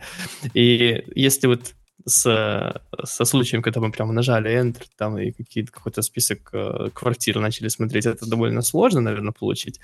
Но вот на что докладчик обратил внимание, и действительно, у меня много раз случалось в автодополнении. То есть, если вы начнете просто писать что-то в строке поиска Airbnb, и он вот там выводит такой дропдаун с подсказками, что ты, наверное, хотел написать. Допустим, пишешь там Лондон, да, и он такой дропдаунчик, потом быстро стираешь, пишешь Париж. И он будет вот так вот мигать, типа, он такой, то Париж покажет, то Лондон. То есть, потому что каждую букву он отправлял запрос, каждую введенную букву. Теперь эти запросы могли прийти в другом порядке. В общем, если быстро что-то вводить на сайте Airbnb, то... Прости, бывает... это реально на сайте Airbnb? Да, на реальном, да. Он показывал, то есть он не показывал на сайте, он показывал видео, записанное на сайте. И я на себя ставил на мысли... Как будто людей из Airbnb нельзя брать джуниорами даже. Я тоже, да. Каждый джун будет знать про дебаунсы, про тротлинг. Да. Так что, про что? Так ты не совсем из дальних там регионов, ты там что-то знаешь. Ну, да, не, я просто, я знал даже, что такое race condition. Ну, как? Ну, я помню, мне кто-то объяснял, типа, кто быстрее добежит того этапа. Ну, я сейчас не могу повторить, но у него был видос, где прям повторялось это. И что он предложил, кроме дебаунса и борт-контроллера? Так вот, в чем сам прикол. Как бы доклад, вот смотри, еще раз, если прочитать название, я тоже до конца досмотрел, как бы ответа, как с этим справиться, особо не предложено. Я так понимаю, вот вы как раз называете ответы, а тут я еще раз потом почитал название доклада «Easy Risk Condition Detection». То есть... Смысл не в том, что он не рассказывал, как решать эту проблему. Он рассказывал, как ее, типа, затытать. Как в анекдоте, помнишь, типа, знаешь, дядя, знаешь, его сломалась машина. Это вот, по-моему, то же самое. Нет, не знаю. Не знаешь, что анекдот, в смысле? Это же классика. Ну, когда дядя стоит на морозе, знаешь, у него машина, типа, сломалась. Машина, подходит мальчик, он там ковыряется, матом ругается, говорит, дядя, я знаю, что он сломался. Мальчик, все, отвалил. Потом, знаешь, там, опять тоже там через какое-то время. Вот там 3 раза проходит, потом мальчик говорит, я знаю, что у вас сломалась машина. Вот то же самое. Вот, да, то же самое. И я такой смотрю, этот доклад смотрю, и сначала, то есть, он рассказывает о том, как обычные тесты это не ловят. Потому что вот, смотрите, у нас тест проходит. Хотя, на самом деле, мы ожидали, что... Точнее, мы написали код вот так вот, подверженный таким risk condition, тест все равно проходит, потому что, ну, просто вот так вот в один раз правильно пришли реквесты. А тут, смотрите, как мы можем использовать мою классную либу, которую я написал, которая называется fast-check, какая-то, не знаю, пользуетесь ли вы ей. И вот она умеет там как-то в рандомном порядке пробрасывать инпуты, потом там рандомно их как-то ожидать. И, в общем, из-за такой некоторой рандомизации тест лучше детектит вот это состояние risk condition, потому что, ну, не полагается на какие-то прекондишны. И как бы, и вот ты на этом вот ноте, ты такой чувствуешь, типа, а что делать? И вот на этой ноте он как бы и заканчивает. Я очень удивился в моменте. Такой, типа, ну вот, хотите использовать это, либо можно там так-то, так-то, можно еще круче поиспользовать. Вот, потом пошла сессия вопросов-ответов. Я вот даже сейчас, я пытаюсь думать, что я больше не люблю race-кондишены или сикфолты, пока не могу определиться, знаешь, что больше мне бесит в жизни. Что ты больше не любишь, race-кондишены или доклады, которые рассказывают только о том, как задетектить? Не, ну, во-первых, считаю, что диагностика — это половина успеха. Ну, да, я же... Он не про диагностику уж рассказывал, он про тесты рассказывал. Про тесты, да. Вторая половина успеха — это Mutex. Давайте тогда расскажите уже для наших зрителей, чтобы хоть как-то они узнали правильный ответ на этот вопрос. Что, как использовать, как risk condition? Именно в реакте, да. Детектить как? У меня нету правильного, потому что я не... Ну, детектить есть в докладе. Наши слушатели могут посмотреть доклад, как использовать библиотеку fast-check, чтобы написать хорошие тесты на эту тему. Теперь как чинить? Название fast-check. Ну, просто типа... Mutex спокойно все время работает. Что такое Mutex? Что-то знакомое. Типа блокироваться? Это частное множество семафора. Семафор, да. Ну, здесь блокируют все время. Я просто хотел посмотреть, что за лицо, когда он слышит мой ответ. То есть на сервере блокировать часть ответов или что? И запросов. И запускать сервер с одним потоком, желательно, чтобы, ну, не дай бог, тихо. И вообще можно, если сервер всегда возвращает 504, у тебя не будет никакого race condition. Я, кстати... Короче, давайте просто подведем итог и лучше обсудим эти Web Vitals. Да, ну, давай, Леша, подведи какой-то итог. Давай, вот доверяем тебе. Нужно... А тротлинг это что? Я, кстати, даже не знаю, как различить. Это тоже то, как раз... Bounce откладывает запуск, тротлинг пропускает запуск. Да, но тротлинг в Red Condition так себе, конечно, решение. Не всегда работает. Bounce надо, значит. Ну, тоже. Нужен дебаунс для того, чтобы не делать лишние запросы, и аборт-контроллер для того, чтобы отменять запрос, который больше не актуален. В стране, в которой ты находишься, вроде аборт-контроллеры запрещены или еще нет? В стране, в которой Леша находится, аборт-контроллеры запрещены, а у нас еще можно. В некоторых случаях как вроде можно, но не по воскресеньям. А прикинь, знаешь, типа недоступно в опере 17 и в Польше. А если нет аборт-контроллеров, ты просто пишешь бизнес-логику, которая проверяет, что ответ, который тебе пришел, соответствует актуальному состоянию запроса. Все. Ну, то есть больше у тебя есть три варианта. Лучше, по-моему, типа вот есть же этот мемасик, там, где ты такой, типа, так, и потом... Такого я еще не делал. Леша погружается в бездну. Если ты еще не делал. Ну, тебе приходит ответ, и ты проверяешь, что ответ пришел для Лондона, а не для Парижа. А если он пришел для Парижа, ты его просто... А как ты проверишь? Если ты на клиенте и так можешь это проверить, то, в смысле, может быть, тебе это отправлять не надо. Как ты проверишь, что Лондон, а не Париж? У тебя, условно, есть функция, которую ты можно в ответе говорить, на что это было. Да, и в ответе ты проверяешь, что тебе пришло. Ну, условно, текущее состояние инпута и те данные, которые мне пришли. Если они соответствуют, то я их отрисовываю. Если не соответствуют, то не отрисовываю. Прям вот как же оптимистичные блокировки, вот это все. Примерно то же самое, наверное. Это не наш случай. А, вы же... Прости. У нас ничего не блокируют. Мы за свободный интернет. Леша, нет. Поехали про веб-витальки поговорим, там интересно. Ну, про веб-витальки на самом деле про Ваню, а не про витальку. Про Ваню. Они же веб-виталс, потому что они в этом веб-витальке. Да, он видал Ванина карьеру. Он так быстро взлетел вообще прям. Ну, он взлетел еще давно. Давайте дадим контекст, что такое Ваня назад. Что такое веб-витальки. Какова фамилия? Акулов. Иван Акулов. Это замечательная, зашедшая звезда из Беларуси. Ну, он, наверное, оригинально не из Беларуси. Я не помню, откуда он приехал в Минск, но он поработал в ЕПАМе, а потом открыл свое консалтант agency, да, перв, и очень много, и, видимо, до сих пор выступает с докладами на тему производительности. Вот, и здесь он вышел и рассказал про то, что Google ввел новую метрику, которая называется, Ваня, Interaction to Text Paint, которая, собственно, из себя что представляет? Мы берем сеанс пользователя со страницей, замеряем задержки при его вводе, при работе с клавиатурой или с мышкой. И вот самая большая задержка, она идет в эту метрику. Дальше Google анализирует, использует метрику для того, чтобы ранжировать сайты. Самая прикольная штука, что метрика только появилась, и она станет частью Web Vitals, и почти все сайты на React, которые есть, по этой метрике находятся в желтой или красной зоне.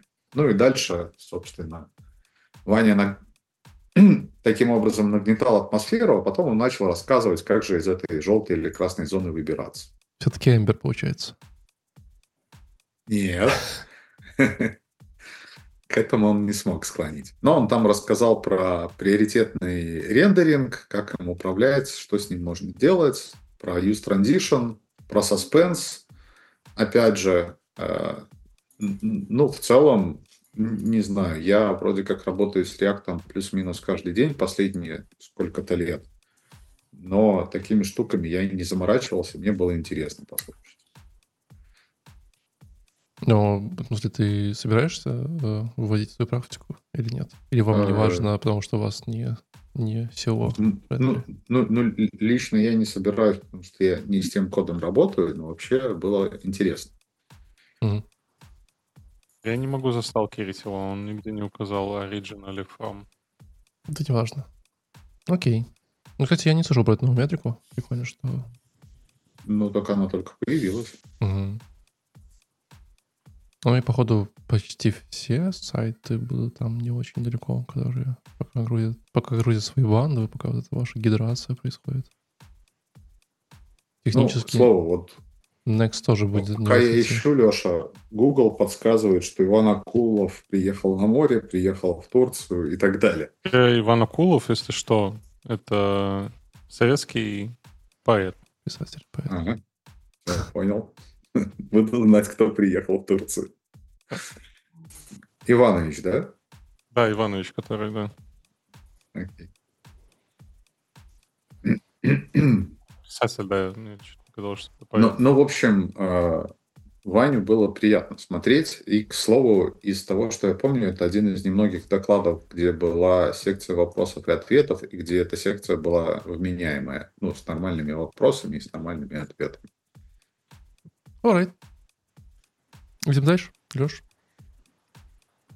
Господи, All Things Astro. На самом деле я посмотрел, я не знаю, что мы будем здесь обсуждать. Что такое Astro? Astro — это, скорее всего, метафреймворк. Не знаю, что такое метафреймворк, и до сих пор не могу понять. Astro появилась недавно. Буквально в начале прошлого года, по-моему, была зарелижена вторая версия, в конце года третья, и сейчас выходит четвертая версия. Быстро растущая штука. В Astro можно писать на разных библиотеках, фреймворках, начиная от React, заканчивая... Кстати, не знаю, как у них с Ember, но это, наверное, Васю надо попросить загуглить. Но такое ощущение, что можно во все там. И Astro позволяет тебе сделать SSR. И я надеюсь, что я вот сейчас придумал. Я уже начал делать на Next.js наш ProConf сайт. Я думаю, что Галя отмена. И мы поедем с Astro. Поедем с Astro? Ну да. Там, парень рассказывает, какие такие фичи, которые сейчас в Astro появились. То есть он рассказывает как раз про развитие Astro, и можете посмотреть. Но мне кажется, что все-таки это не тот доклад, с которого стоит начинать знакомство с Astro. То есть лучше посмотреть на текущий момент документацию какую-нибудь, чтобы понять, что это такое. Я не смотрелся, что еще. Ну ты хочешь Astro? Да. Ну, это то, что сейчас на этот... модуль. То есть их... Я так полагаю, что будет отличаться только сборка. И очень важно, как они будут собирать все наши фреймворки воедино для того, чтобы отрендерить это как-то каким-то чудом. Ну и опять-таки, упоминая подкаст с Дэном Абрамовым, что все теперь зависит от того, кто и как написал бандлер. Кто и как собирает наш JavaScript. Понятно. Горя, после того, как ты рассказал, мне не захотелось Астрой пользоваться с учетом того, как быстро они выпускают мажорные версии.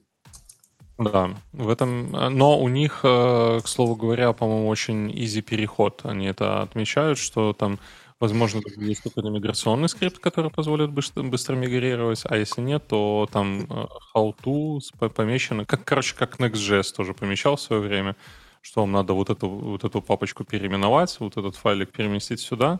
Также и у них все это расписано, чтобы можно было мигрировать. Но, типа... Если мы говорим Next.js, если мы задумываемся, стоит ли Next.js в продакшн сейчас втаскивать, то тогда, понятное дело, что с Astro no way, никогда. То есть это только что-то появилось, что-то очень свежее и хайповое. Уже очень многие начинают обращать на нее внимание. А Дэна поддерживает? Можно сразу? Можно сразу с двух слов, если еще Дэна поддерживает. Вообще пушка. Я слышал, что микрофронтенды в Astro хорошо. Что именно, хорошо не знаю. Просто... Эмбера там нету, это плохо. Все. Ну все, тогда расходимся, я думаю. А jQuery есть? Откуда ты, Валик, вообще? Блин, я подумал, что это микрофронтенд на jQuery, может, и норм. Подожди, jQuery 4-я версия вышла. Во-первых, 4-я версия вот вышла. Там виртуальный дом уже есть.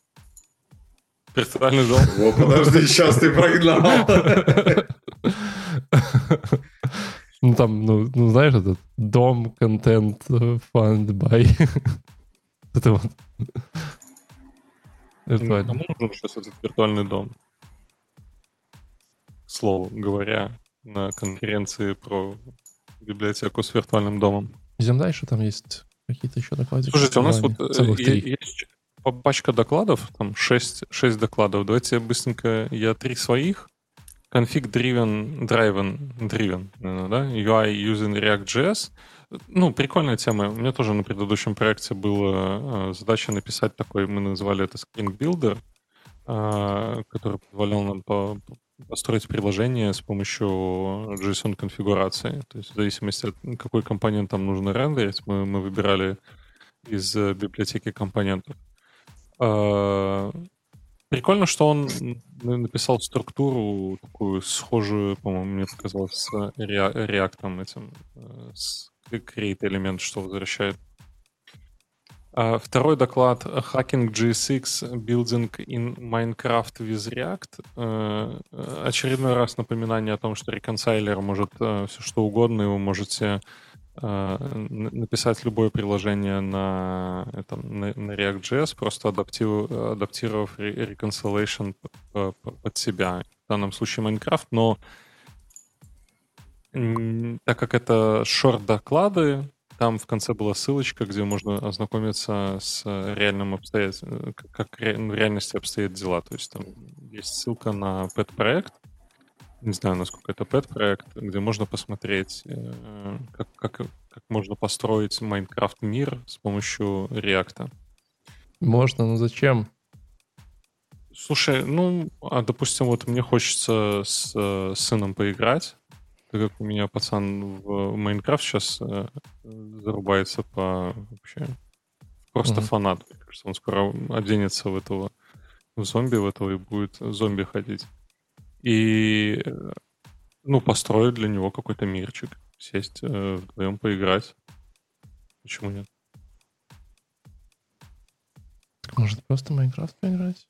В Майнкрафте ты бегаешь, все это сам вручную строишь, это долго. Можно какой-то преддефолтный сет написать в коде, который у тебя будет загружаться, и все. Окей. А ты пробовал там футбол с сыном? Что ж, говорит, норм. Ну, подожди, 4 года он еще не умеет футбола свой. Ну, тогда в настольный... Майнкрафт? Да. Да, в Майнкрафт 4 года уже нормально варит. Ты представляешь, что нас ждет вообще?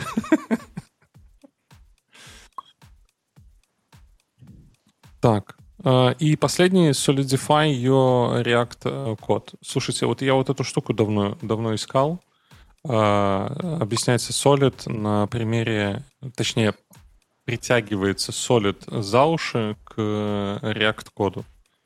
И как раз-таки выглядит вот то, что я когда-то хотел, чтобы отвечать если задают вопросы на собеседовании, что такое SOLID фронтенд-разработчику, то вот можно посмотреть вот этот доклад, там парень тезисно рассказывает и показывает на коде, как можно на пальцах объяснить интервьюеру, что такое SOLID? Я что-то не вижу, чтобы он букву D объяснил. Ну, D он ее своеобразно объяснил. То есть это не прям D как D. Ну ладно. Я бы не то, чтобы сам эту букву D объяснил. Сейчас я посмотрю, как он... Что там? Иван, да, понятно. Я там все время какая-то буква, которую я ненавижу. Ну то есть он объясняет, того, что тебе не нужно загружать пропсы, которые ты не используешь в компонентах. То есть, это скорее даже, наверное, можно отнести к single responsibilities или еще куда-то. То есть, я же и говорю, что притянуто за уши, но можно попробовать объяснить с этой точки зрения. Ну, а как бы ты объяснил, да? Вот, кстати, ответ специалиста. Валентин. Ты ко мне был? Кто из нас специалист? Подожди. Ты? Обозначься. Как объяснил бы букву «Д»? Да. Про Dependency Injection? Inversion. Я вообще-то именно думал, что «Д» — это Dependency Injection. Кстати, я вот и так слышал. Я вот так слышал, вот так и так. Ну, кстати, Википедия говорит inversion. Не, inversion, это точно, потому что в этом принцип. Типа injection — это скорее уже метод. Способ реализации принципа. Да, а dependency inversion — это принцип. Типа, что не, ты... и я про D цепляюсь, потому что вроде как в реактовских компонентах у тебя он по-хорошему реализовывается, когда ты все через пропсы пробрасываешь и там и избавляешься от богомерзких хуков, например, и контекстов, и все пробрасываешь через пропсы, вот у тебя получается буква «Д». Ну, я просто обратил внимание, что у него в докладе она не расшифровывалась. Угу. Ну, то есть наоборот надо делать, не прокидывать только те, которые нужны пропсы, а не, просто... надо прокидывать. Ну, «Д» — это про то, что ты прокидываешься. Угу. Типа ты позволяешь в себя... прокидывать или вставлять, в зависимости, а не наоборот, на них. Давай лучше прокидывать, а не вставлять, позволять. Инжект. Вот гуляли, вставляли. Ты, получается, прокидываешь, и потом... И что тебе дает? То есть ты можешь потом... И все. И твой компонент снаружи получает то, что ему нужно. Окей. Давай про твои три, если тебе что-нибудь есть там интересное, что сказать. Допустим, со стейтом. Я вот не добрался до этого, до Redux Toolkit. Про стейт. Коротенький доклад с коротким summary про то, что, во-первых, подумайте, нужно ли вам иметь несколько стейтов, или, может, все-таки стоит завести какой-то один. Да, по поводу того, что мы можем иногда держать разделенные данные в разных use-стейтах, хотя по факту мы их можем скомбинировать. Предложение использовать use-reducer для того, чтобы мы могли контролировать состояние нашего стейта. Но опять же, если он у нас множественный или если это объект, мы можем ограничить возможные переходы между состояниями, если используем use-reducer. И в целом, наверное, это все. Вот две самых больших штуки. Из прикольного было то, от чего меня, собственно, бомбило, когда мы с вами созвонились, что товарищ приготовил презентацию и в течение презентации обращался к своим слайдам. Не к своим слайдам, а к своему твиттеру. У него на экране была презентация, но при этом все демки он показывал на примере своих твитов. И в конце сказал, вот, подписывайтесь на меня. Я вам презентацию, конечно, приложу, но больше интересного у меня в Твиттере. Немножко странный подход. Что интересно в Твиттере Дэна Абрамова? Я не думаю, что Дэн Абрамов сейчас про стейт очень много пишет. По-моему, он больше... Не, он никогда про стейт. Ты имеешь в виду, что типа тематика такая про стейт. Да. Пишет про стейт. Окей. Что дальше? Дальше был еще более странный доклад от товарища. Почему странный? Потому что доклад на 7 минут, одну из которой товарищ рассказывал, кто он такой, и оставшиеся 6 он читал changelog Redux Toolkit.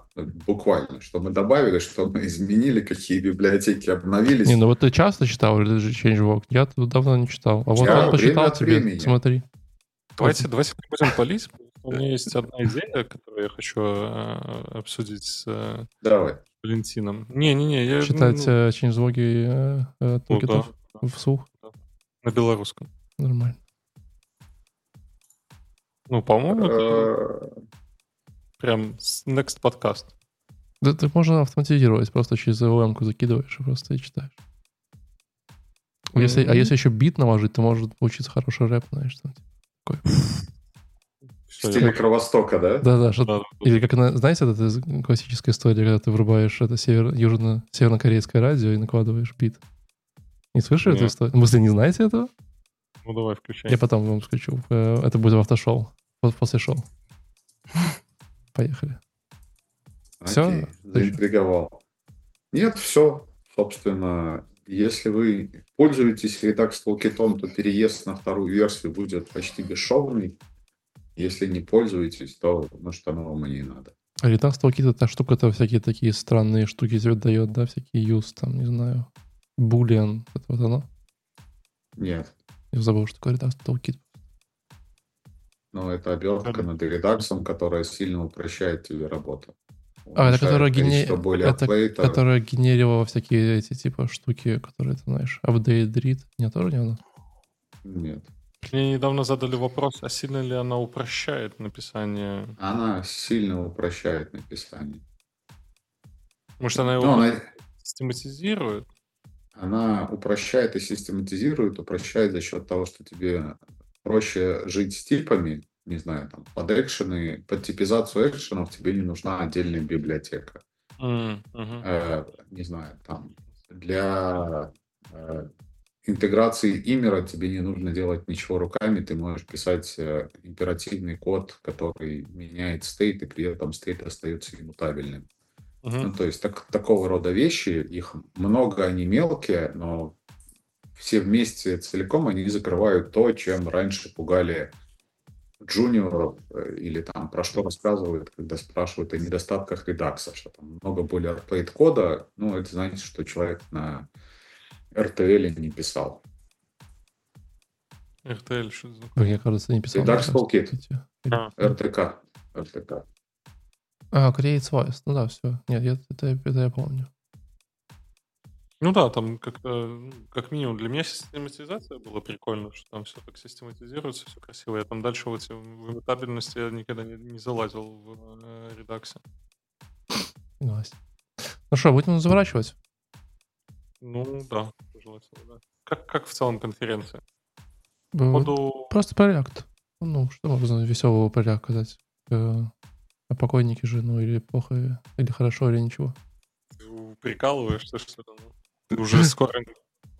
Если сейчас еще Next.js, там еще кто-нибудь, уже скоро без React вообще ничего не сможет. Ну, ты сам согласен, что React, ну, типа, это не Next Word Thing, который, знаешь, типа, все такие, о, React, ты что, давай сюда.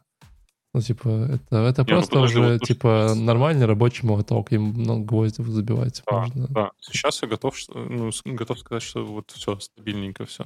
Но вот сейчас Вася тебя слышал, что сказал в начале, что скоро... Да там скоро просто... Да, ну там то, что Вася говорил, это тоже, типа, ну теперь молоток будет не, знаешь, там рукоятка, которую надо под себя настраивать, она будет автоматически удлиняться, но все еще будет молотком. Это будет автомолоток. Автомолоток, ну да.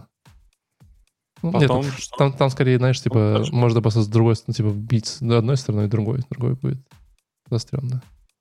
Ну, смотри, тут стоит поговорить, что ты React'ом скоро перестанешь пользоваться. То, про что Леша говорил, ты если сейчас на сайт React'а зайдешь, там прямо на главной странице написано, что мы React — это библиотека. Но вообще-то, если вам нужно в приложение, то идите, берите фреймворк и пишите на нем. Например, на Next.js. Поэтому то, что ты сейчас сравниваешь React с молотком, то ты считаешь, что у тебя по факту... Нода даже нужна, нет? Ну, Next.js — мета-фреймворк, который мы сегодня обсуждали. Что ты меня пытаешься подловить? Нода для ноды, а для React — Next. Вот, так что подожди, то есть они назвали ноду фреймворком, а потом, когда написали фреймворк, они такие, мы не можем назвать фреймворк фреймворком, поэтому назовем его мета-фреймворком, потому что нода... Ты еще что-то гонишь, Node.js объединить, по-моему, в одну. Нода — это фреймворк низкоуровневый. Next.js — это высокоуровневый фреймворк для работы с клиентской частью, в том числе. Не только с клиентской, но в том числе. Хорошо. И вот Next.js уже будет экскаватором, а не молотком. Ну, да, все правда. Слушайте, ну вот и еще раз, вот этот вот подкаст, я не знаю, как, надо, наверное, пойти прикрепить ссылочку, где Дэн Абрамов как раз-таки про это все и рассказывает, что, во-первых, вспомним, кто стоит у истоков React. Мета. Facebook. Который React изначально нафиг не был нужен. Они изначально рендерили что? Отзывы какие-то там в этом, или комментарии, ну что-то, короче, незначительное они рендерили. И вот этот вот, по-моему, это, опять же, в этом подкасте Дэн Абрамов сказал, что они делали React Create App только для того, чтобы закрыть фиговую тучу ишьюсов по тому, как запустить React у себя локально. Что невозможно было собрать. Потому что весь стек невозможно было собрать. Ну да. То есть тебе этот веб-пак надо было настраивать, что там это все кружить. Задача изначально стояла у человека не написать React Create App, а написать инструкцию, как запустить React. И они такие, вау, подожди, так походу будет дешевле и проще написать React Create App, чтобы запускали. А мета это вообще не нужно.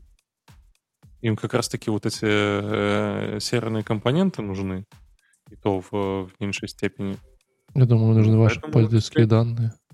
Next.js, ну, это со стороны разработки говорим. Понятно. На этом интересном нюансе будем завершать. Да. Спасибо, ребят, что были с нами до конца и дослушали нас. Спасибо, Вася, что пришел. Да, ProConf. Спасибо, Вася, что пришел. Приходи чаще, чем раз в 131 выпуск, пожалуйста. Он до этого коммитался, кстати, что... В 272-м зовите. 272-м. Не-не-не. Не факт, что будет 272-й выпуск. Он почти закоммитался, что через выпуск он готов зайти. Да, я, кстати, тоже слышал этот рассказ. Подождите, я сказал через выпуск под вопросом. Ну, это почти коммит.